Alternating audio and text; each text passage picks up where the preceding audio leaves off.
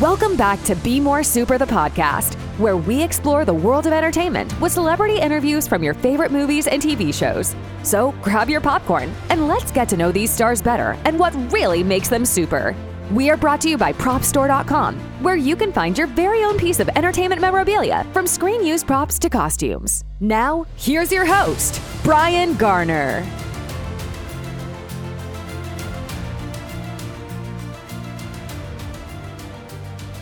So, on this week's episode of Be More Super, the podcast, we are joined by an awesome star from Down Under, star of Seriously Red, coming to all digital platforms on the 13th of Feb- February. It's Krew Boylan. Crew, welcome to the show, my love.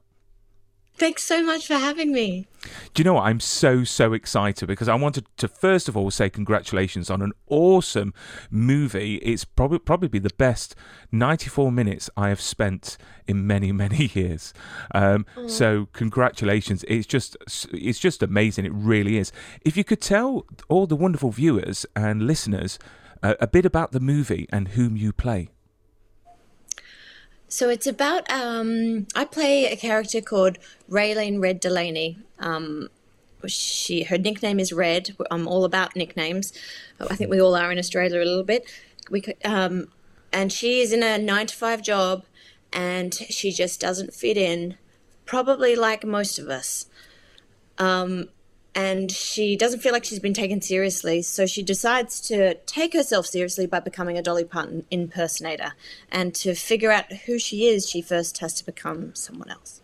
Mm. I mean, not only do you star as a lead, but you also wrote it as well. So, what inspired you to put pen to paper and, and start this journey of Seriously Red? So, I was doing a play with this, uh, my co founder, Shannon Murphy, who's a director who's doing a lot of work over in England at the moment. And uh, I was worried about my next job. And I wasn't quite that I wanted. And I wasn't sure if I was getting taken seriously because I can do drama and I can do comedy, but I'm kind of slipping between the cracks. And my dad would always tell us, his daughters, you go out there, girls, you, you, you do what you want to do and you make make a success of yourselves and and I was like looking at my dad going I'm just I'm not a success. I'm not I'm not successful. I don't feel it. I don't look it. Um, so I started to write to figure out what my meaning of success was mm. and why we wanted it. What does it look like? And when you have it do you know if you've got it? And so very quickly the answer for me was for my version of success is Dolly Parton I just think she's got it all going on. She's business, she's talented, she's funny, she's looks like she does, and she's always in control of the joke. Even if hmm. people mm. try to put her down, she always comes out really classy and and gorgeous. And I find her interesting, you know, especially in this world of social media, and you need to show more and more and more. And really, Dolly shares so much, but we don't know actually that much about her. She's actually mm. quite quite private, and she's the only person we can all agree on. So yeah, that's where I started. I was like, she's at my everything. I, the first quote I I stuck up in my apartment was, "You got to work a dream. You got to put feet and wings on it." And so I was like, right. I'm going to work my dream. I'm going to write a part that I find interesting and funny and joyous and ugly and beautiful and skinny and fat and everything that we all are. um, and I want to, I want to, I want to figure out, try and figure out what success is. So mm. that's, that's, that's how it sort of and, started. And and Dolly is is definitely all of that. So so you write you write this story, and I've got to say this film is absolutely chock a block with Dolly's amazing songs. So, how on earth did you get the permission? Because it can be quite difficult to get permission to have songs in films, but not only that to perform them, you know, within the the film itself. So, how did you get permission from Dolly and her estate? So I've got this um this friend Rose Byrne. Don't know if you've heard of her. No. Um, a little bit famous, someone. Um, so she was um, filming a movie and she hired a car and drove across the state with a printed out version of the script to meet Danny Nozell, which is Dolly's manager. So she walked into his office, gave him the script, and said, We've got 50 cents. This is a love letter to Dolly Parton. we can't do it without her blessing, and we can't do it without her music. Would you please pass it on to her and see if she's if it at all tickles her fancy? So then she read it twice that night. Wow. Um, gave us her blessing, said she'll do what she can to help with the music, and um, so we're on our way. Mm. We're on our way in that in that sense, but it took us a long time to convince everybody else to you know give us a little bit of um, you know trust us that we can we can deliver a film. And and she ov- ov- obviously liked it because she gave her seal of approval on Twitter, and that must must have been s- such a proud moment for you as the person that has you know grown this from from the seats. Um, so on screen, uh, you play an awesome Dolly impersonator. So what sort of work had to go into that because it was just so much fun to watch. We we had a great team. Um, that helped put together the looks and the the journey that she goes on from a, a pretty average dolly into a pretty good great dolly and then a pretty on a little bit unhinged dolly. Um, and it was so much fun. And i really underestimated how much creativity all the other different i don't know i didn't really i thought about it but I was really taken aback by how all the different different departments, of course, jumped on board. It's not just like jeans and t-shirt. It's mm-hmm. like they, and it's not you know, yeah, it's it's it's not period that you have to stick to any kind of particular thing. It was like anything goes. Let's just have some fun with how much you know how much we could spend. So it was it, we we really had a, what what some of us called like a blessed shoot which Yeah. it just hap- was seamless. Everyone was, everyone had the same idea and the same creative input, and everyone was ready to stay a little bit extra longer. Just little, little fun piece of cinema done. Mm. and and it's superbly done. It really is on on on screen. And we talk about the singing side. So you actually sang all the songs along along with uh, Daniel Webber as well, who played um, Ken- Kenny. I've got to say that Yeah. must have been so much fun to do, and how much work actually went into that because your voice is, is incredible. It really is. Oh, thanks. It was it was tricky because it was COVID.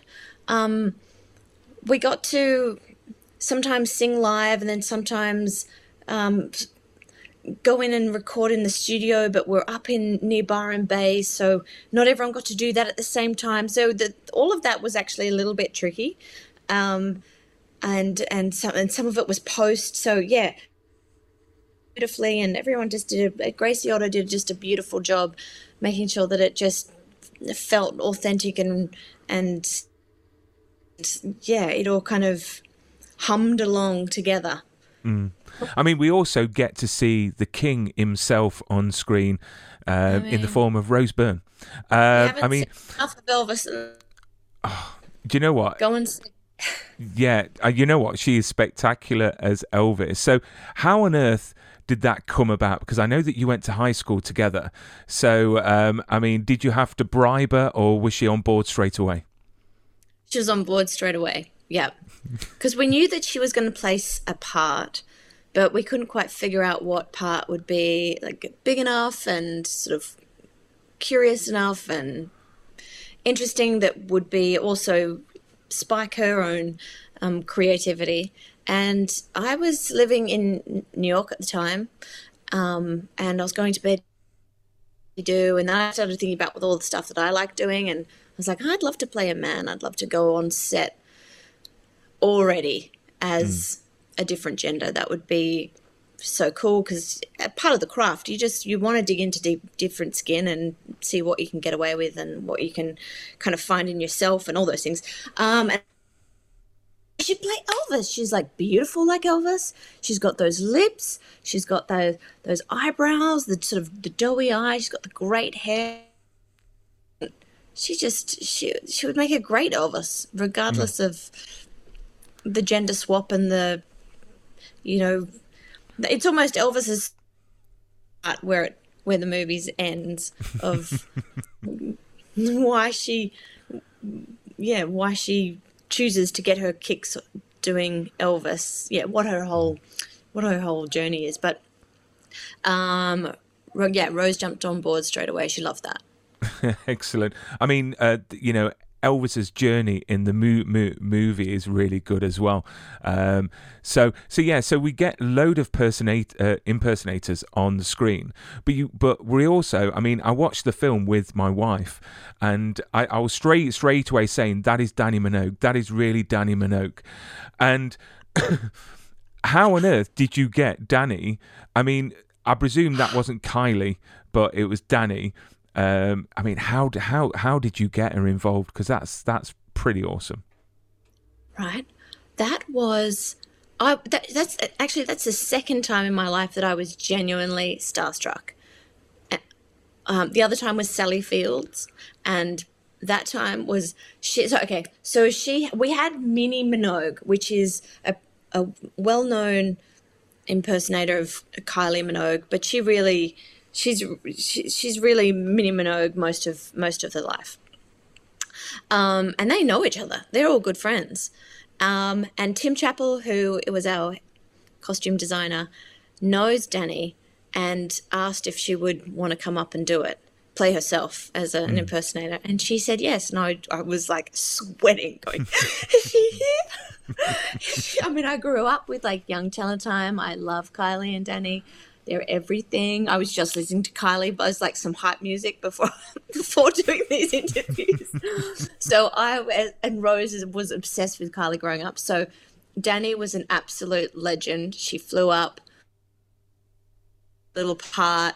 She was um, beautiful and generous and just super cool. And I was totally uncool mm-hmm. and just like sweating all over, going, oh, "I'm sorry, I'm just really nice to I was like such a dork.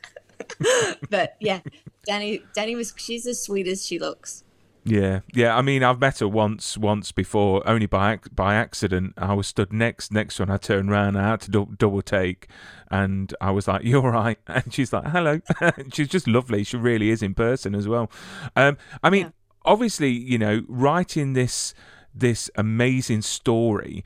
I mean, what is it been like to actually now hear the feedback and you know watch it on screen that's come from that seed? It must be incredible because this film is such a journey of self-discovery and it's got so many emotions from laughter and I may have shed a tear a couple of times uh, towards towards the end um, because you can't help but fall in love with Red and and literally her journey uh, is just incredible. So what's it like to actually see it now on screen? Well, it it has been part of the journey. Just felt really earned, mm. and I say that in the most grounded way because it, because we've all been working so hard on it and you know, we opened at South by Southwest. Um, we had our world premiere there, which is in Austin, Texas. And although we hadn't even, no one had seen it because of COVID, there was no test screenings or any of those other usual things. And, but I also kind of went, oh, just have to, just, this is, feels pretty normal. We're just got to go through and, and do it. But at the moment, it's interesting, Brian. It's, I feel like kind of really emotional about it and really like I can't quite believe that anyone is going to go and see it and and then some people and then of course people go and see it and then I hear and they have nice feedback like you just said and then I feel yeah I feel kind of really emotional and um and uh, yeah I just feel so mixed I feel so mixed. it's not what i'm saying is it's not like i'm like laying here going basking in the glory of all my hard work i'm really still kind of going through it i guess mm. um because it's still kind of coming out in the world and um and i'm also scared i'm i'm scared that mm, i'm scared that you know uh, maybe heaps heaps of people they will heaps of people won't like it heaps of people will go oh I don't want to go and say, you know, that's not a biopic about Dolly Parton. Not what I thought. Um, there's so many critics out there. It's interesting. There's so many people that are critics that that write it up, and there it is on the internet, and you're like, oh, okay. But the thing is, there's so there's there there are critics out there that their job is solely to destroy things, and I think that we need to look at you know what something means and and personally what you take away. I mean, I mean, what is your intention for audiences to take away from this movie? Yeah, I, I've there's two parts to to answer that. I guess I don't want to tell anybody what they're going to feel or take away, or because it's entirely entirely up to their own experience. What I found doing this film is it, it really did remind me to check in with my I my own identity mm. and just remind myself that I'm a different person than what I was last year versus who I was 10 years ago. Because I think we can all forget that. We can all be going, it's maybe, and especially actresses or I- I don't know. But you're, you're trying, you're on a journey and trying to get somewhere and you're trying to show people or tip or create who you are and how you want to be and how you want to be taken seriously and um, what what's your sort of image and you're trying to figure out your fashion and you you can get really stuck trying to be successful and therefore stay on one identity journey? Hmm. When really you know we've you, you change like you, you change and that's good and that's okay and it's a little treasure box of diamonds in your chest that just give them a shine and change their shape if you've if you've changed. Don't hmm. don't try and keep journey of i am a doctor and so that's how i'm going to be. You know what i mean Yeah, I mean, I'm That's what it's reminded me to do. you know, I don't know what journey I want to be when I grow up. Cur- cur- currently, I want to be a cowboy, but you know, we'll see how that goes on. But uh, I mean, one of the last last quest- que- que- questions I've got for you, Krew, is is this show, uh, this film is so incredible. You know, is there any plans, may maybe, of taking it to a stage production?